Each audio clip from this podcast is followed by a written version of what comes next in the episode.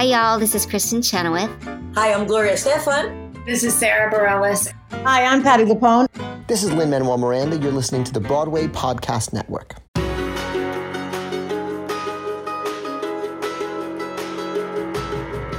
It's the sweet one.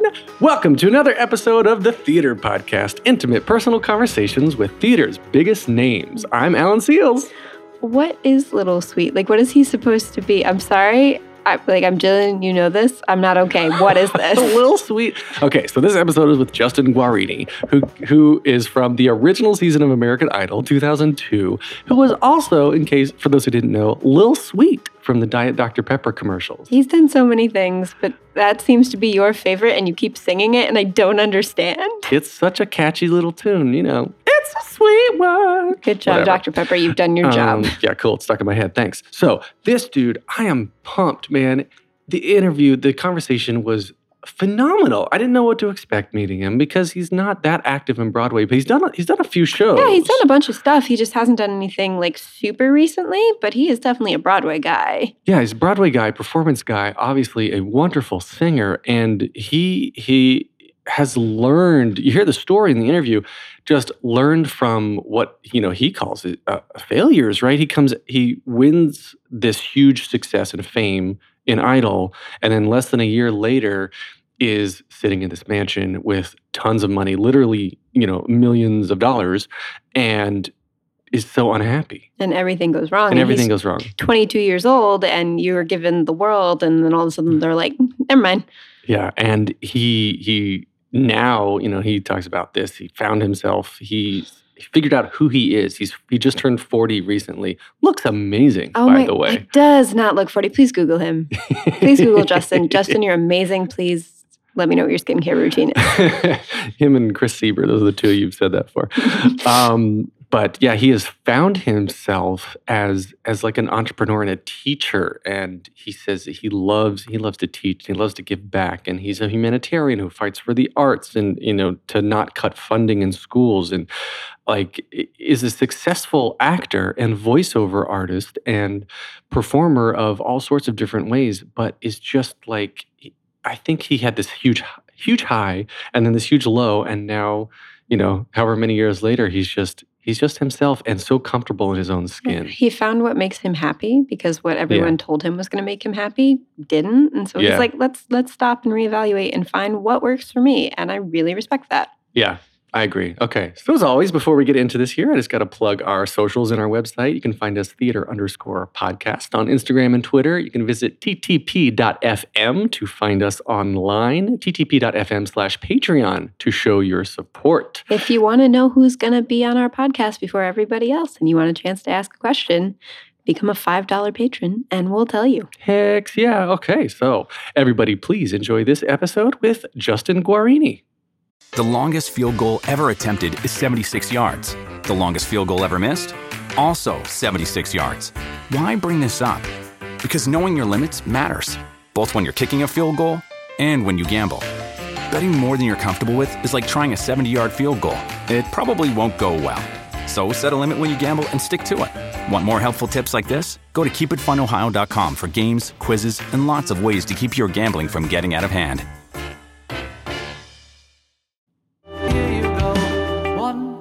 Three.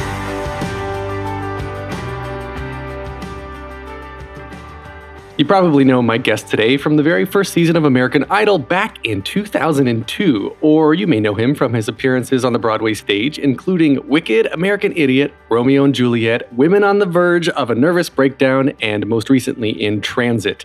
He's also Lil Sweet in the Diet Dr. Pepper commercials, and now the host of his newly launched Audition Secrets podcast.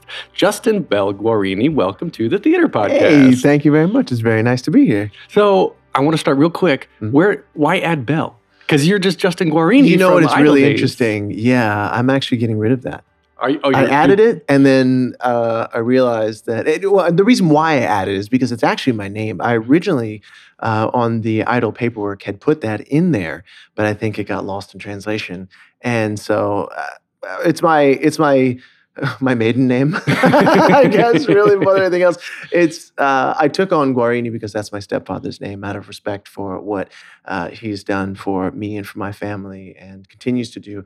And um, mean no disrespect to my father, who's awesome, an amazing dad. You know what I mean? It's not like one of those sob stories, um, but it just somehow got lost in translation. And like, you know, once you get known for something, your name or whatever it is, Yeah. you got to keep it. And so I was like, well, let me, as I start this new chapter in my life with audition secrets, let me see if I can throw the bell back in there. And it just seemed like one of those things where it was like, hi, I'm Justin Bell Guarini. And people are like, wait a minute, Bell. And they've missed all the information that's come after that, right? Right. So anyway, that uh, that won't be there for long. Oh, interesting. Yeah. Okay. So, Justin Guarini, welcome to the Theater Podcast. Thank you very much. It's lovely to be here.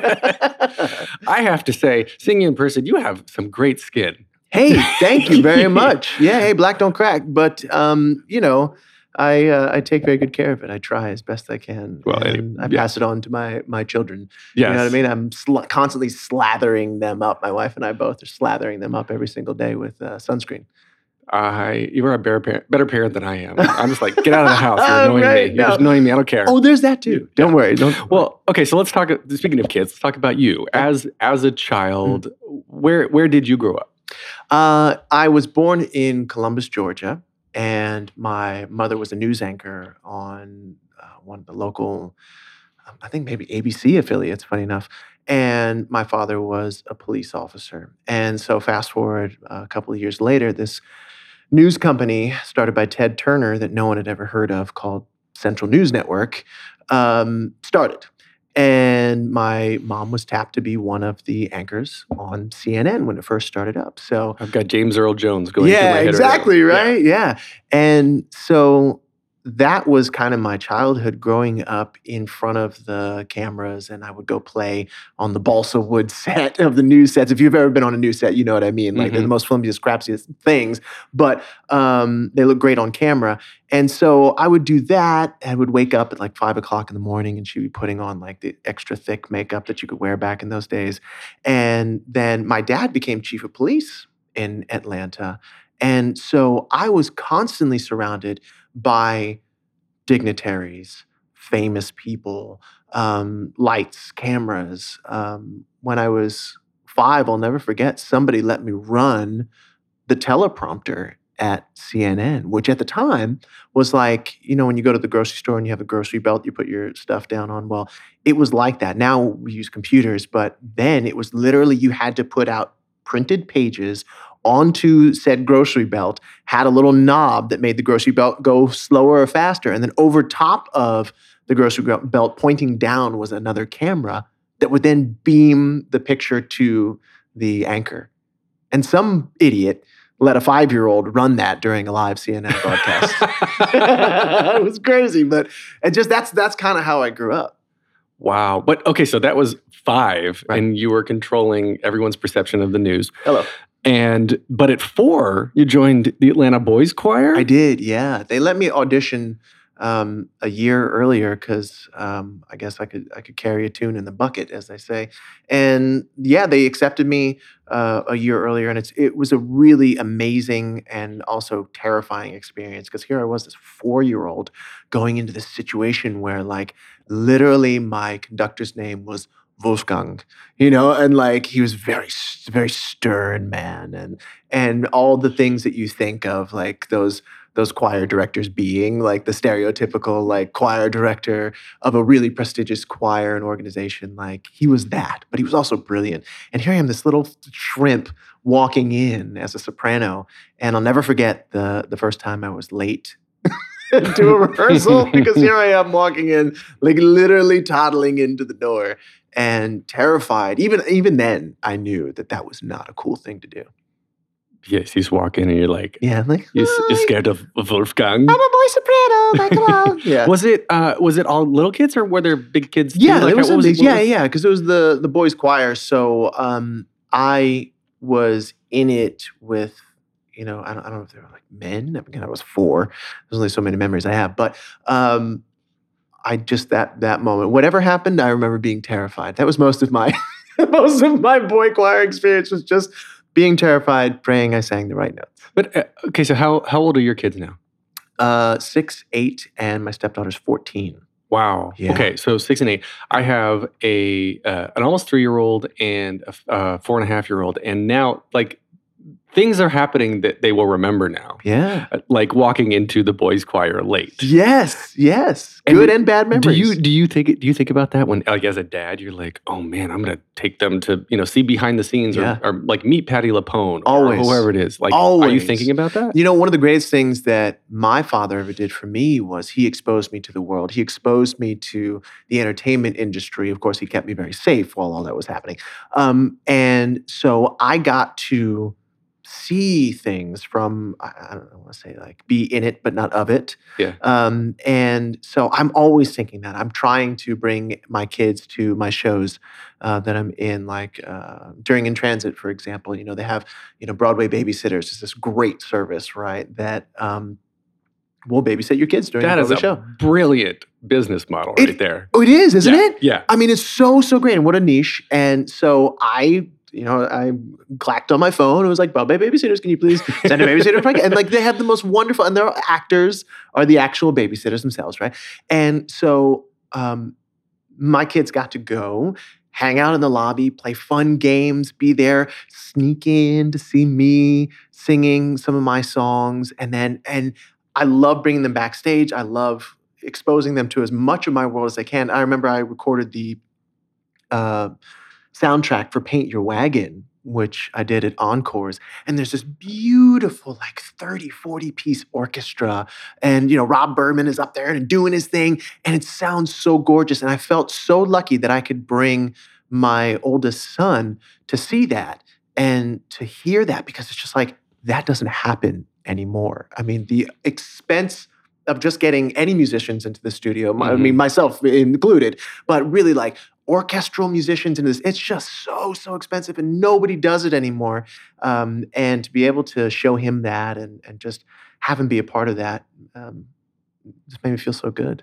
that's so cool okay okay so back back to you for a little bit Oh, um, enough about me. so when did you when did you actually start performing on stage or did you did you how did you fall into this because you were in boys choir and Yeah. then fall into it is a really interesting way. I remember singing and performing. Um, I mean, the first time I ever really like really remember that was being in the car with my dad and singing Ashford and Simpson's "Solid as a Rock," which most of the people listening to this podcast might not be old enough to remember. um, and so sang that and then got into the boys choir so the boys choir definitely was my first stage experience but i had a very interesting uh, sort of um, entree into theater. I was in elementary school and junior high and we would always sing on the stage. And in elementary school i remember there was this you know those divider walls that kind of fold into the into the wall? Well we had one of those in the lunchroom and literally there was the lunchroom on one side and the choir room on the other side. And we would sometimes have these performances where they'd fold that wall back and we'd be singing for the lunchroom. Which is like you know really truly prepared me for my first theater gig which was a dinner theater by the oh way yes and so I really think my first sort of like, oh my goodness, I can't believe this is so awesome. And like, how did I never was when I was 15 and I worked at the Capers Dinner Theater in Pipersville, Pennsylvania. And I live uh, probably about 20 minutes away from that right now, my wife and I and three kids. And we we were there because it's just like, oh my, it's like Brooklyn Heights in the woods, the town that I live in. And and so I was 15 and I get this gig at the dinner theater and it opened my eyes to so many things. Like I had fallen in love with Phantom, right? That's that's my first memory of musical theater, and and the memory that goes along with that was running and hiding underneath my sheets as a little little boy because I was so terrified. Because I think Sarah Brightman at, at many points, you know, Christine screams throughout that, you know, Mhm. right soundtrack, and other people are screaming throughout the soundtrack, and then a big huge organ and just terrifying for a small kid. And then fast forward to 15, I find myself in high heels, a sequin dress with fake boobs, and a big, like, sort of fruit hat, like one of those big, sort of Carmen Miranda deals, singing I Am What I Am from La Cage. and, like, Loving getting to screw around with, like, the the old farts who are coming to the dinner theater. And, Mm. like, we just, and it just opened my eyes to so much theater and musical theater that I had not experienced uh, up to that point, and I fell in love with it after that. And you were playing instruments already by this point? Because I, I read that you play piano, guitar, and banjo. Oh, Is- where did you look? Where did you see banjo? I can play one of the one of the fake banjos, like the guitar banjos. Like six stringers? Wikipedia, maybe? I don't know. Did Wikipedia lied to you, man. I don't play banjo to save my life. I probably could do ding ding ding ding ding ding ding, and then that would be it. That the gun would go off. Um, no, I play guitar and piano, but I would say I was I was you know struggling through piano at that point, and and I say I say guitar and piano especially lightly. All of my theory, my theoretical knowledge is based on piano, but you know guitar, I, I stay in what's called cowboy corner, which is right down by the neck and the the you know a lot of the the the basic chords uh, down there. But I do love it, and I do think that if if your listeners are like thinking, hmm, should I should I play an instrument? Hopefully they don't talk like that, but Like um, Kermit, you yeah. should, yeah. Oh, that's a whole nother. Well, we'll we'll talk about that later. But um, yeah, you should definitely learn to play an instrument because one of the best things that I've ever done, and, and I had to learn it in the boys' choir. I had to learn it all throughout my life. Was to learn how to read music, to learn how to sight sing music, and to know musical theory. It is it is vital, especially in how fast the theatrical world moves. You have three weeks on Broadway to learn a show Yeah. before they put you in front of an audience. Yeah. And God help you if you don't have some musical uh, theoretical knowledge because it's it would be a hard road, much harder road to hoe. Huh. Road right. to hoe. R- Road to Hope. And Yeah, then, so in in college, then where did you go to school?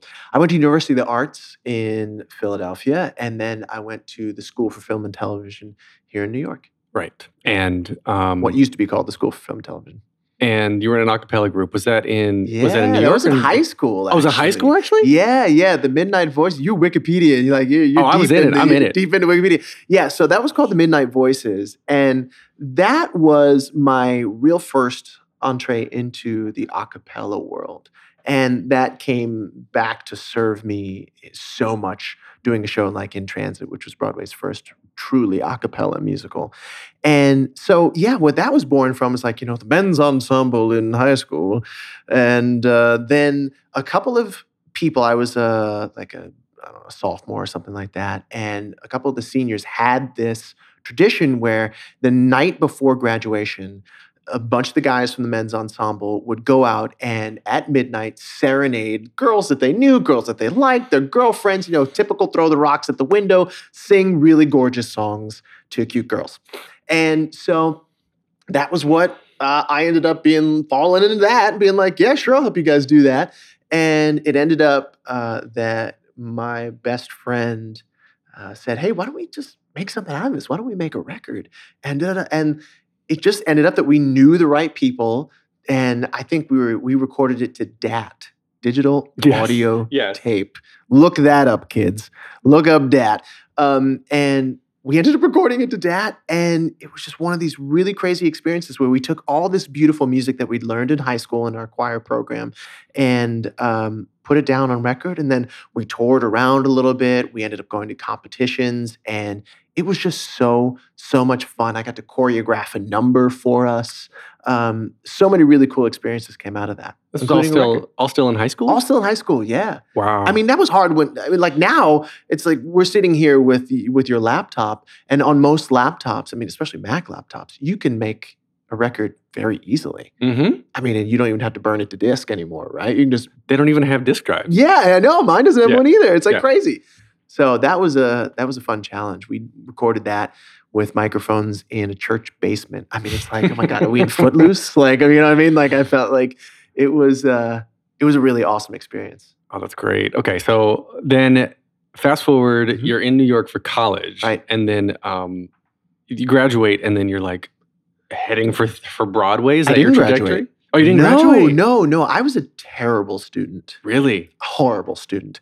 Um, I had talent coming into college, and I think sort of the the other side of growing up the way I did around the entertainment industry, around a lot of famous people, around um, a lot of extremely talented people, having uh, a really good reputation in my town and coming kind of being a, a, a big fish in a small pond. Going into college, I thought, well, what can college do for me? What does Mhm. college do for me? And believe me, if your listeners are out there and they're in college and they're kind of like, "Ugh, this is, take it from me. Look, I made it out. I've had a successful career, but I could have been so much further ahead and so much uh, more prepared had I really said, okay, what can I do with the resources I have in this program to be the best that I can be? And had I done that, I don't think it would have been as much of a challenge at certain points. I think that, um, you know, especially now in a world where you can, like we said with the laptop, you can just plug in a little keyboard and you can play Mhm. something and sing on a mic that is just the quality that we're talking on and you can literally put that out to the world and sell it and or do whatever you want with it and so that would have been much easier for me to do but i got on this program and so i quote unquote graduate you know after my three years of studying musical theater vocal performance and then film and television acting and there was a show that came along called um, The Lion King. Have you ever heard of it? Yeah. Yeah, Well, yeah, it was. Yeah, Once it, was- twice, it went yeah. right on and then right off Broadway. Um, and so I auditioned for that, and the audition was great. And Jay Binder, I think, was casting, still is casting that. And there was a, a another very famous uh, casting director in New York City who still i- is doing their thing. And I'll never forget that moment when I auditioned for the first time for them because I had this thing where I, like I, I closed my eyes, I put my head down, and I really got into the moment. And I did like the most actory actor thing in the world, right? Like short of putting my fist up to my head and like really like really getting into it, like. And I'll never forget. I take this breath, ready to let out the the sounds of choirs of angels, and the casting director does this purposefully. And it was like that moment that you see in the movies where somebody walks into the saloon and it's like, and Yeah, everyone looks at you. It was that glass breaking moment. And I'll never forget that because she taught me such a good lesson to never, ever, ever do that you know in an audition to just come in and deliver and be authentic not that i wasn't being authentic but i thought like that was the way to like get into it right, no right. to just come in and deliver and be authentic. And um, then years later, I would be sitting in my car ready to go to Hollywood for this show called American Idol, which nobody had ever heard of. And I get this phone call from Binder's office saying, Hey, I mean, this is like four years later. Oh, it was that Three, long. four years later, yes. Wow. Lion King was like we. I went. I came up to New York. I did master classes. I did all the things other than and s- signed the contract basically. And they're like, we would love it. And so every couple of months, every six months or so, I get this. Hey, uh, you still around? How's it going? Uh, we don't have a place for you yet, but we really want you to. da-da-da." And I would audition and uh, never quite get it. And it wasn't until I actually booked American Idol that they called me. Uh, and said, "Hey, we want you to be in The Lion King on Broadway. We finally have this great role, and it's a it's a chorus role, and would be perfect for me because I'm you know 22 at the time." And um, I said, "Well, there's this show. I'm going out to LA. I might get cut. Can I call you back in a week?" So literally, Broadway called, and I was like, "Could you hold seven days? Could you just wait?" So you turned down your Broadway debut I did. for American Idol. Broadway called, and I said no. which you know i mean I, but i had this instinct this feeling and i was doing really well uh, in the the the first few rounds of the show and i literally remember walking down the aisle in the pasadena civic center where we filmed hollywood week and where they may still film it now and i just started to cry and it was the weirdest thing because i mean it's 22 years old um, first time out to LA, all these new amazing experiences. Um, not a person who cried easily at the time. And yet I just bust out crying because that stage was the stage where, you know, for better or worse, you know, Michael Jackson did the moonwalk for the first time during the Mm. Motown 50th. That stage was where so many people that I grew up knowing grew up uh, uh, really wanting to emulate and and just loving and being shaped by had had performed and so i just followed my gut and i said you know what thank you so very much for this opportunity. I've always wanted to be on Broadway, but there's this. Sh- I, I just I gotta I gotta follow my my heart on the show, and it ended up working out really well because almost ten years later, I was in uh, the opening uh, the opening night party for Women on the Verge of a Nervous Breakdown, my Mhm. very first Broadway show. And I was in the hotel in Times Square in one of the conference rooms. I had sat and waited to audition for American Idol. And I was like the perfect 360 moment. Wow. Wow. Well, tell me about the the Idol audition. How did you how did you get out to LA? How did you audition for Idol? Oh no, it was here. Yeah, I mean you auditioned here. Yeah. And it was just a an, a cattle a cattle call? Literally a cattle call. It was the coldest summer day in New York. Just like today, it was like, you know, we, we've had this heat wave. And then today's just kind of a little like, ugh, right? It's cold. And and it was, I was standing in line reading the first Harry Potter, which tells you how long ago it was. and I was like, Ugh, do I want to be here? Do I want to be doing this? It's freezing cold, but I stood there for like eight hours outside, standing on the. I mean, you had to get there super early, right? Do you remember what the casting call said? Because nobody knew what Idol was at this time. Yeah, uh, you know, I don't remember what it said, but I remember that my mom was upstairs doing something that she hates to do and never does, ironing. And she saw on the TV that there was this show that, I mean, and like literally Fox must have spent like five bucks on promo for this thing because I went to the website after she told me to go to it and like links were broken, like things didn't work. And this was like, you know, social media didn't exist. I mean, the web was kind of like, what? like Yeah. people didn't quite know what it was or how to operate it and, and or nearly as much as they do today anyway. And so I don't remember what the heck it said, but I just said, "Huh, I'll give it a shot. Why not? And so I end up standing, you know, I fill out the forms that sign my life away, and I end up standing in line for eight hours. And that was just to get into the chorus line esque sort of audition where, you know, we get, we wait in a, a huge holding room and then we go downstairs and somebody interviews us.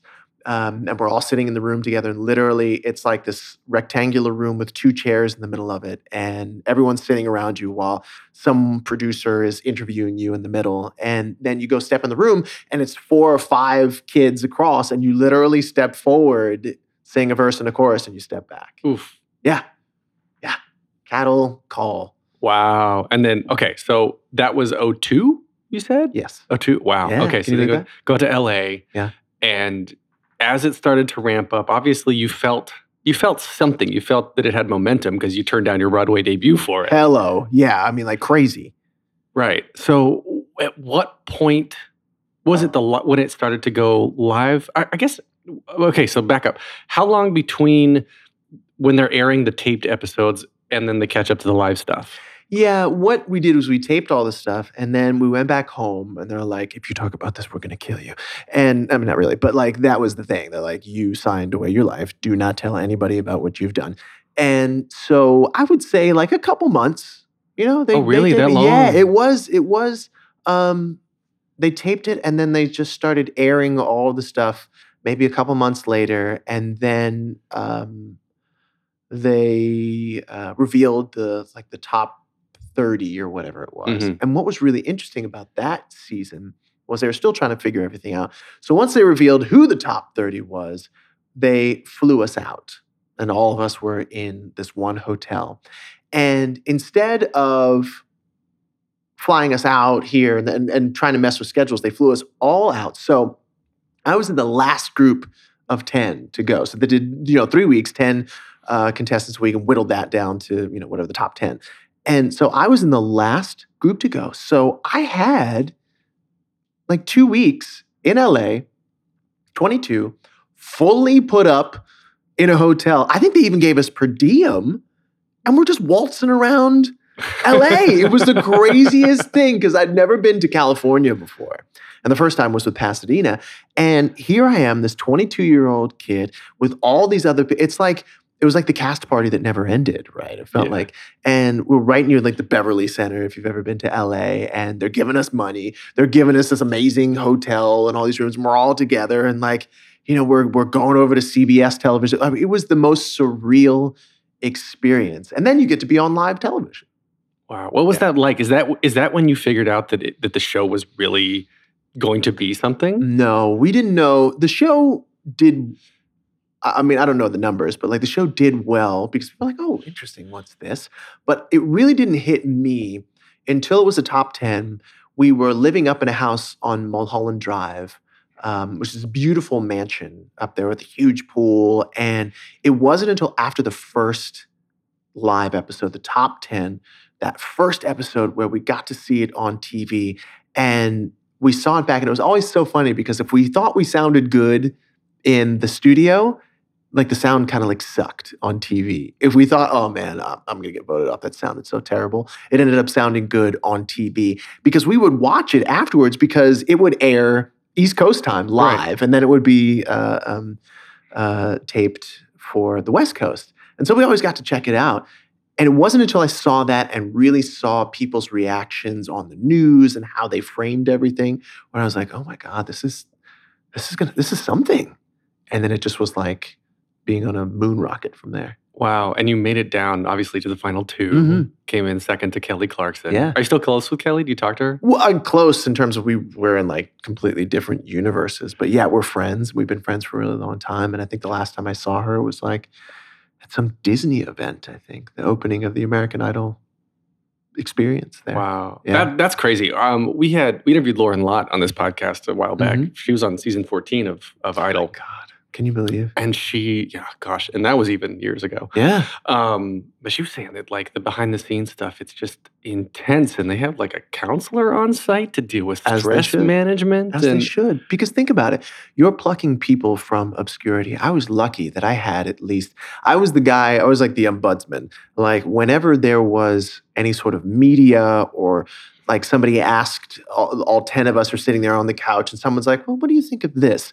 All the heads would turn my way, and I was the guy who was tasked with giving the the. Uh, the responses to uncomfortable questions because I knew how to kind of get out of things. And and so yeah having counselors and stuff like that of course because it is so I mean I did it before the advent of social media as we know it. It was just like crappy MSN message boards right? I mean like, I'm serious. Like it was like it was nothing compared to what it is now and you got to think okay not only is it hard enough for artists to just put themselves out there but you're doing it in a way where people have more access to you and worse i think you have more access to, to them and to their ideas and their thoughts and and their feelings about stuff.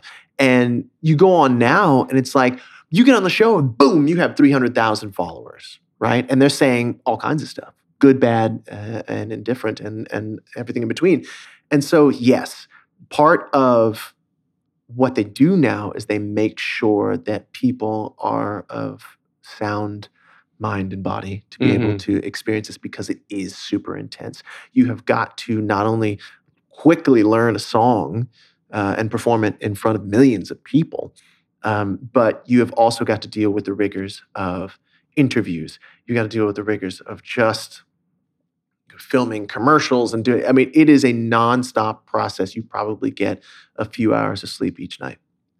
that sounds horrible. And then you got to sing, And then and on top of that, right? And like audition every single week for America. right.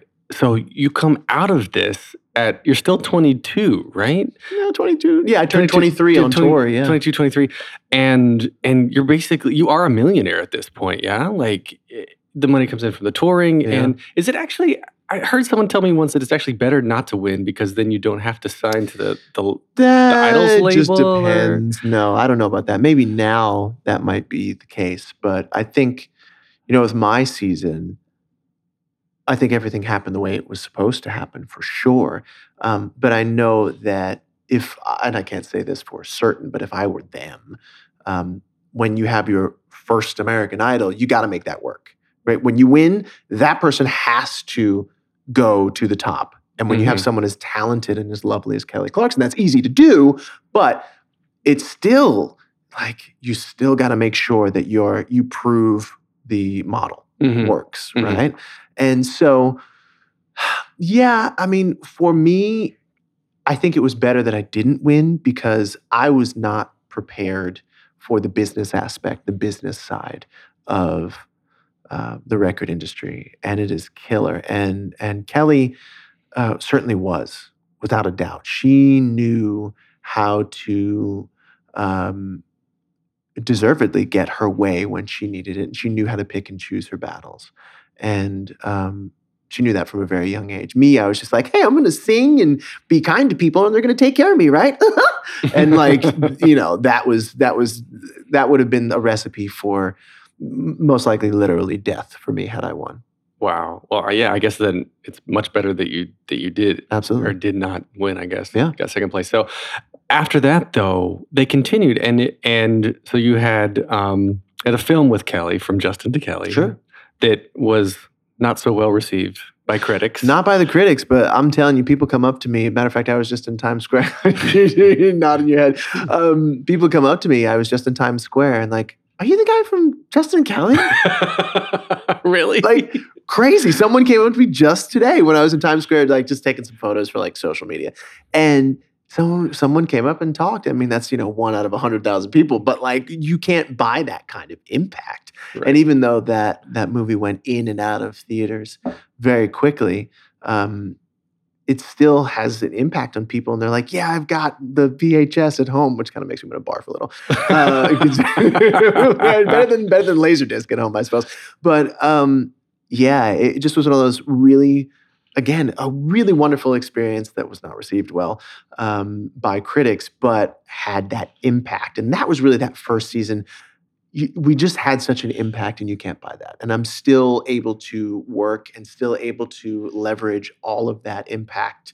Um, so many years later, almost 20 years later now. Right. So y- yeah, you had that, and then RCA actually signed you. Yeah. They did, Yeah. yeah. So RCA signed you, and you put out you put out a, a self-titled album, Mm. which I mean, I'm kind of getting at um, the you come how, out of how crappy, how the- up and down. Yes, exactly. As soon as the the lights went off at, at- on American Idol, um, that was when everything started going downhill for me. really, I mean, the film tanked, my album tanked. Um, there was bad press I had gotten at the time. And there were so many things that just went completely wrong after things going so wonderfully right. And unlike today, I it's like the beautiful thing about social media is that we can control our own narrative. And it allows us to put out the pictures, the stories, the uh, the whatever that how it allows us to define ourselves. Mhm. Whereas then, no, you know that it was it was really challenging. And when you have a couple of commercial, you know, quote unquote failures, that really begins to define you in the eyes of the media, and then you you uh, put that up against the you know skyrocketing success of what Kelly had, and it just was like, oh man, it got to the point where I was just like, I just want to to sing and I'm nice to people and why is this happening? You know, poor me victimizing sort of thing. And I just said, okay, I had enough of that. And I literally just stopped. And I'll never forget the day when I was in Beverly Hills in a mansion, which I did not own. I was staying at a friend's house. Um, and I was watching SNL and Tina Fey, back when she was on uh, the, more, the weekend update, Mhm. um, all of a sudden my face comes up next to her head and whatever that it's on a deco whatever that picture is that comes up next to the newscasters and she said uh, news today justin guarini was dropped from his label at rca and that was the way i found out No kidding. that i was dropped from my record label wow. crazy right i mean and so it just goes to show you that i had money i had fame I had all the trappings of wealth. I was in this beautiful compound in Bel Air. And yet, I wasn't happy.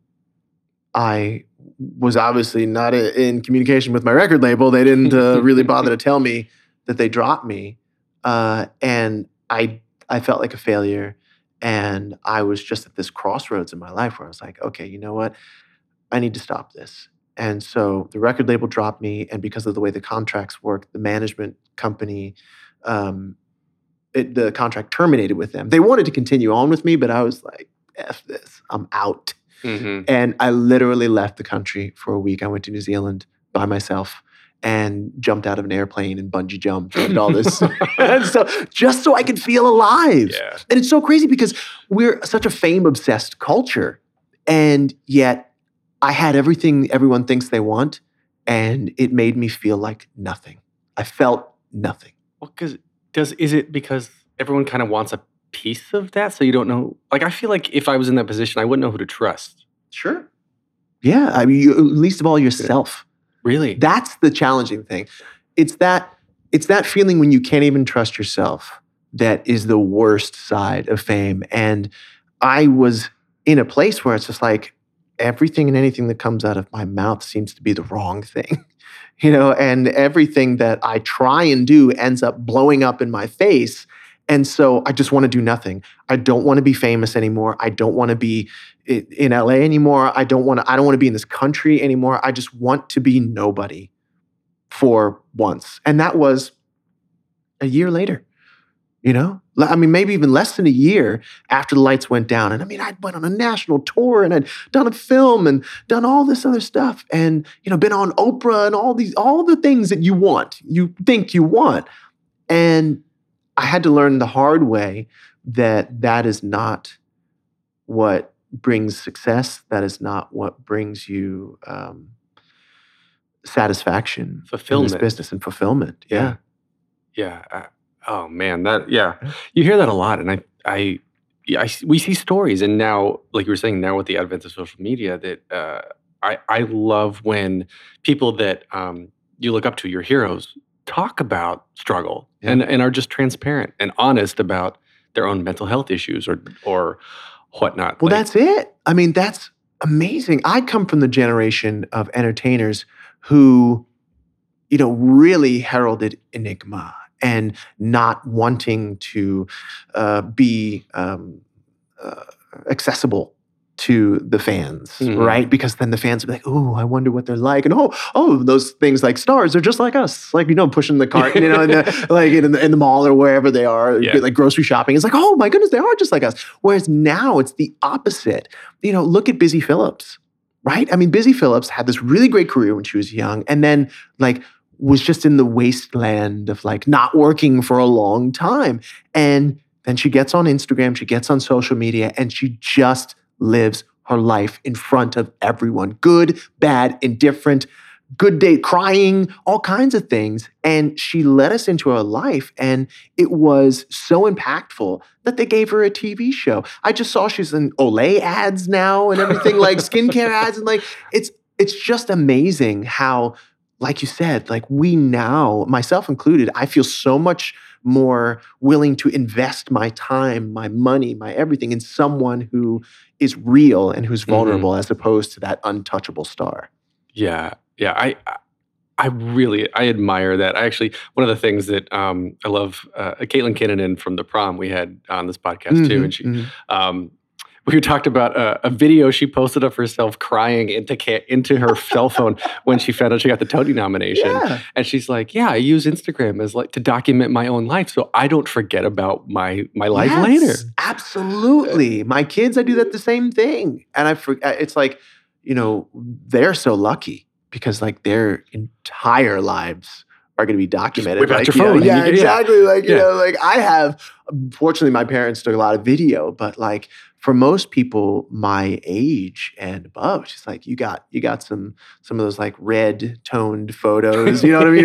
Like, right. And like Yeah. you got, if you're lucky, right. And then maybe a little bit of that shoulder mounted uh, VHS tape Mhm. stuff. Mhm. And but now it's just like, you know, you document everything. I think it's such that's brilliant.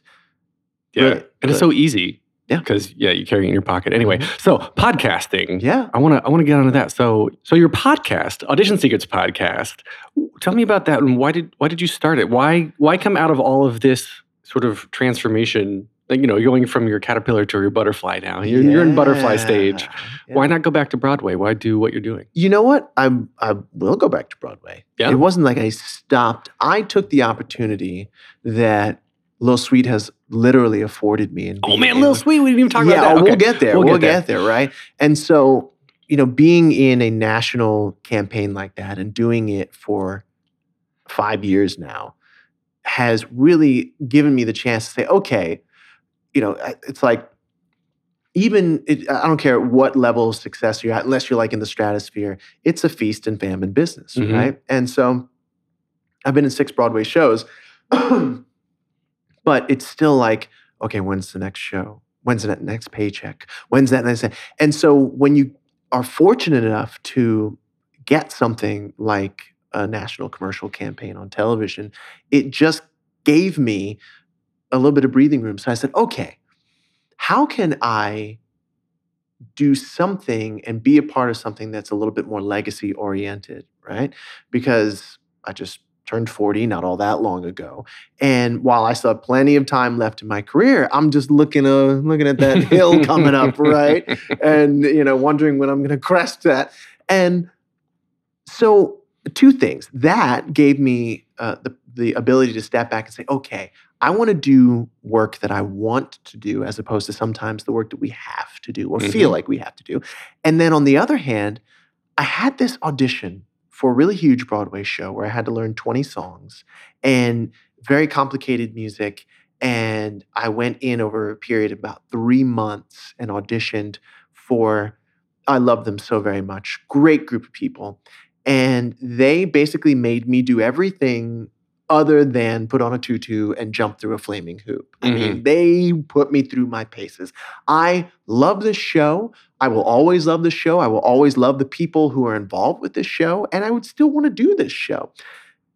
And yet, through that period, I got, you know, go this way and then do that. And, and like sometimes I would go in one audition and they would tell me to do the exact opposite that they did, which happens Mhm. right? Just to see, put you through your paces. You never know why they make the choices that they do on the other side of the table, but you go with it. We're actors. It's our job to deliver what is requested of us.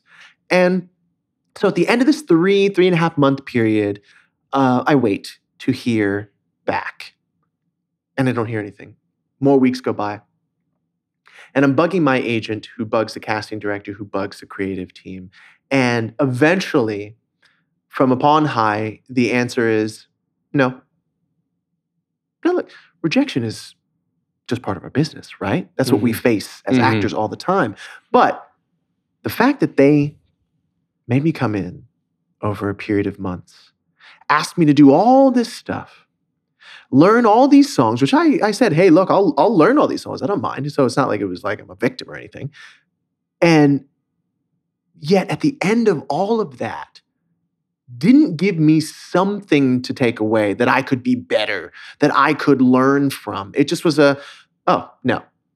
Made me feel so disrespected and so just kind of like just another, you know, uh, herd, just another cow in the herd, right? And the, and the reason why they call it a cattle call. And so I said, I stepped back and I was like, do I even want to be doing this anymore? Like, what the? That was so wrong and so rude. And how, like, I don't ever want to feel this way again. And as I started asking myself those questions, I asked better questions. And another one was, well, wait, if I, at my level, and I'm certainly not the top of the charts, but like if at my level, I can experience that kind of disrespect uh, of my time and my artistry, imagine what people who are going to those cattle calls sometimes two, three times a day Mhm. are experiencing. And it's like, I know I have nerves before I go into auditions. I have all these things that happen to me. How can I not only help myself and be better and not feel so gypped after an experience like I experienced with the show, but how can I also help other people? And from that, other performers, and how can I give back to my community? And from that came Audition Secrets, the book. And so I started talking to all my shiny friends, the famous people that I had worked with, and the theater legends, and casting directors, and coaches, and my mentors, and other hardworking actors. And I started talking to them about how they auditioned, the things that they went through, how they overcame um, all kinds of scenarios. And I started mixing that with my own experience. And out of that came the book, Audition Secrets. And out of that came the podcast. And out of that came this uh, coaching program and mentoring program that I'm going to be releasing in, in a few weeks. And so many wonderful responses I've gotten to that, and so much like I really love teaching. Like I really, really, really love teaching. I love performing. Nothing will ever beat performing on the stage, and I'm continuing to do that. I love doing that. But I love being able to see that light bulb go on over a student's head and like, oh, I get it. And to save them from the pitfalls that I fell into and that so many actors fall into on a daily basis. because we are treated like just another number. We are treated like cattle at various levels uh, of success. And if there's anything that I can do to help save someone from feeling that way or from casting themselves as that way in the audition room, um, then I'm, I'm going to do that. I hear stories all the time about people who go in for roles they feel they are so wrong for, Mhm. and they end up getting this great career shift out of it. Yeah. I Yeah. got one of those. Yeah, yeah. So, Lil uh, Sweet is one of those. yeah, tell me about Little Sweet, Doc, Yeah. Diet Dr Pepper. Yeah. You're. How did this happen? exactly. How did this happen? That's it. I was just coming off of a nine month stint on Broadway in Wicked as Fiyero. And that's a challenging show.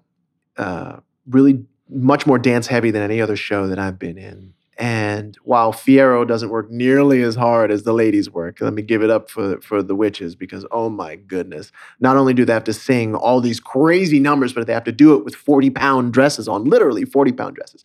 And so it was challenging. I was in a lot of pain because it, it just like when you swing out on the rope, when you're dancing on the rake, when you're doing all this stuff, and like I just was worn out.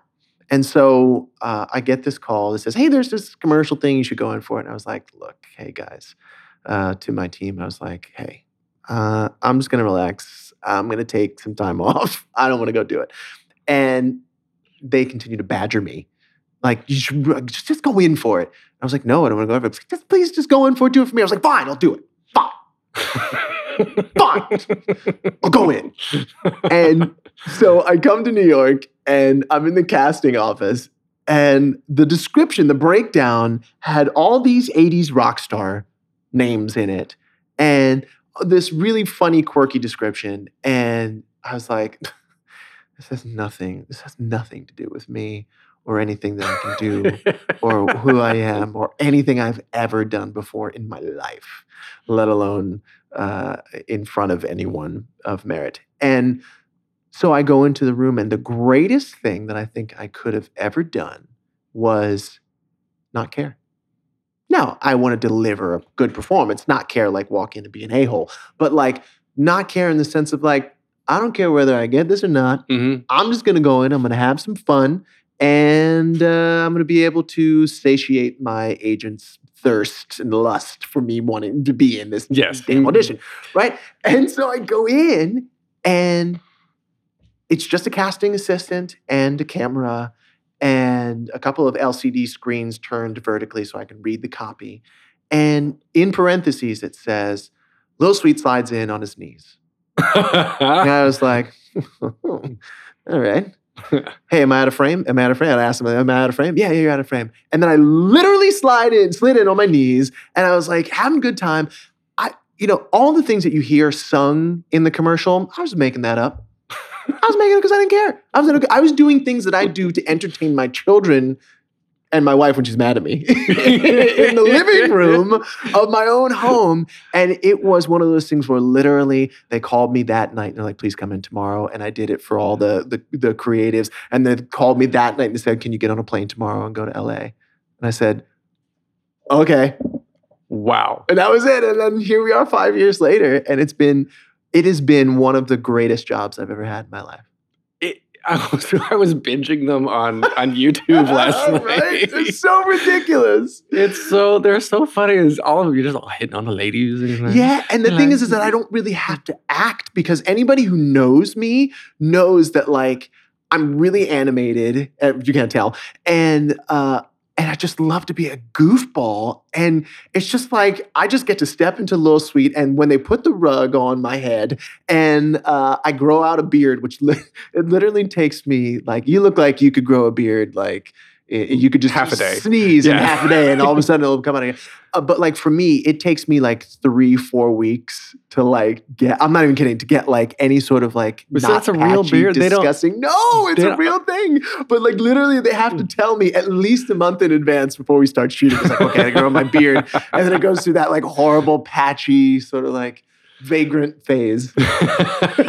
That's so funny. That's so funny. yeah. Um, you have a lot of humanitarian work. Sure. So I want to touch on uh, real quick because I we're running short on time here. me but, but yeah, so humanitarian. Like you're an advocate for musical educational funding. Yeah. You've done lobbying. Like, tell me about that. Why I do you went get to into Capitol? Hill. I went to Capitol. How do you get into that? How does one get into lobbying? How does one decide? Ooh, there's a few yeah, New York Times articles about that. But like, um, basically, what I did was I worked with um, this wonderful uh, group of folks in LA who were really fighting to keep music in our schools.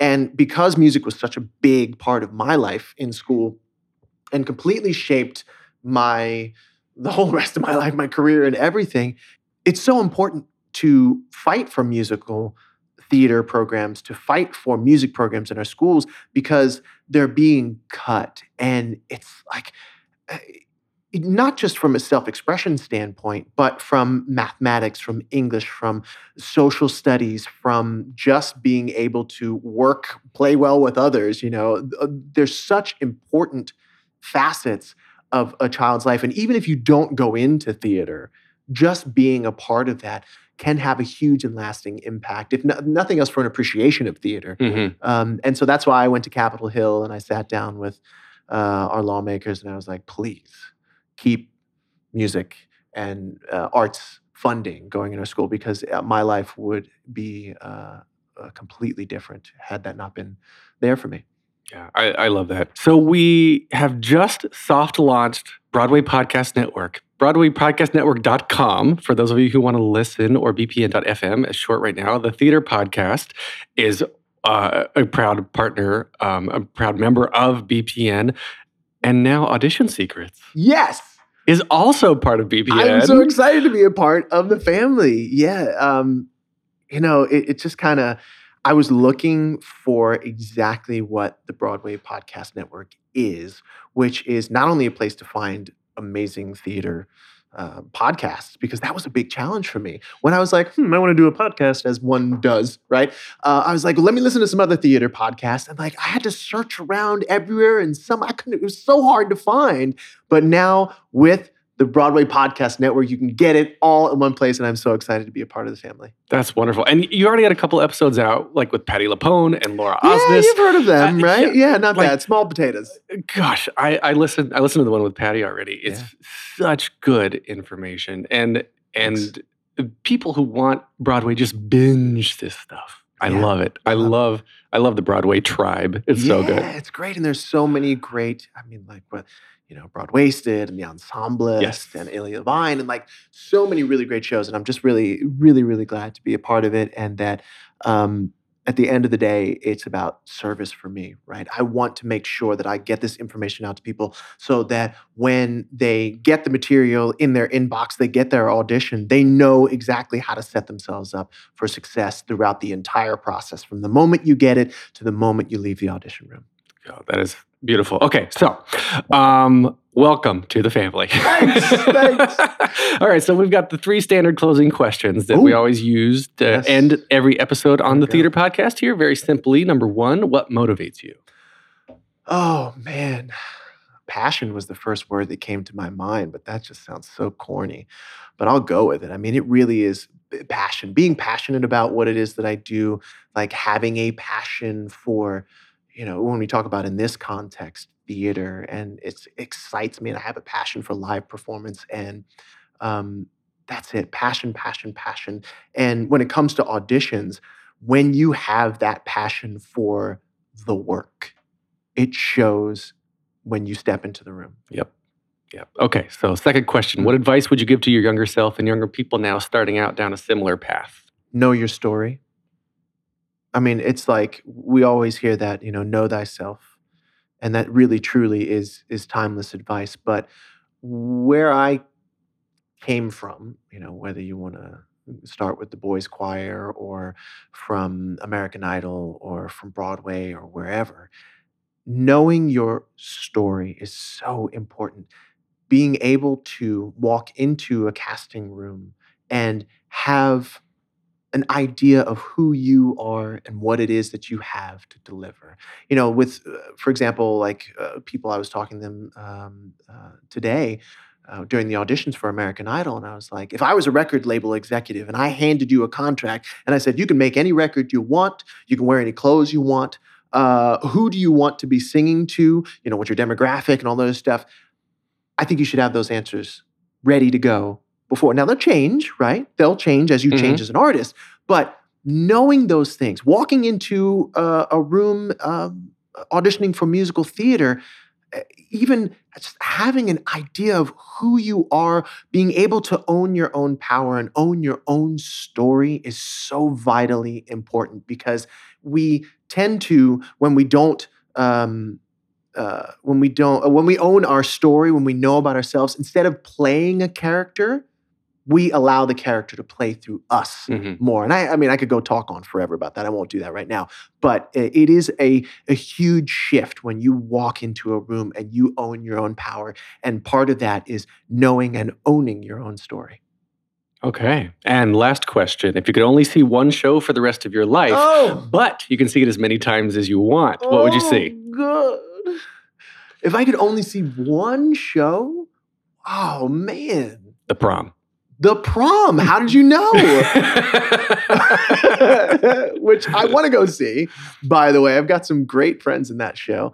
Um, if I could see one show over and over again as many times, and oh my gosh, I'm like, oh, getting a like a little weepy just thinking about seeing it over and over again. Would be my very favorite show of all time. The one that after I saw it, I was in elementary school. I'll never forget Bonnie Brae Elementary in Virginia, and I felt like when I saw that, I could like I could fly.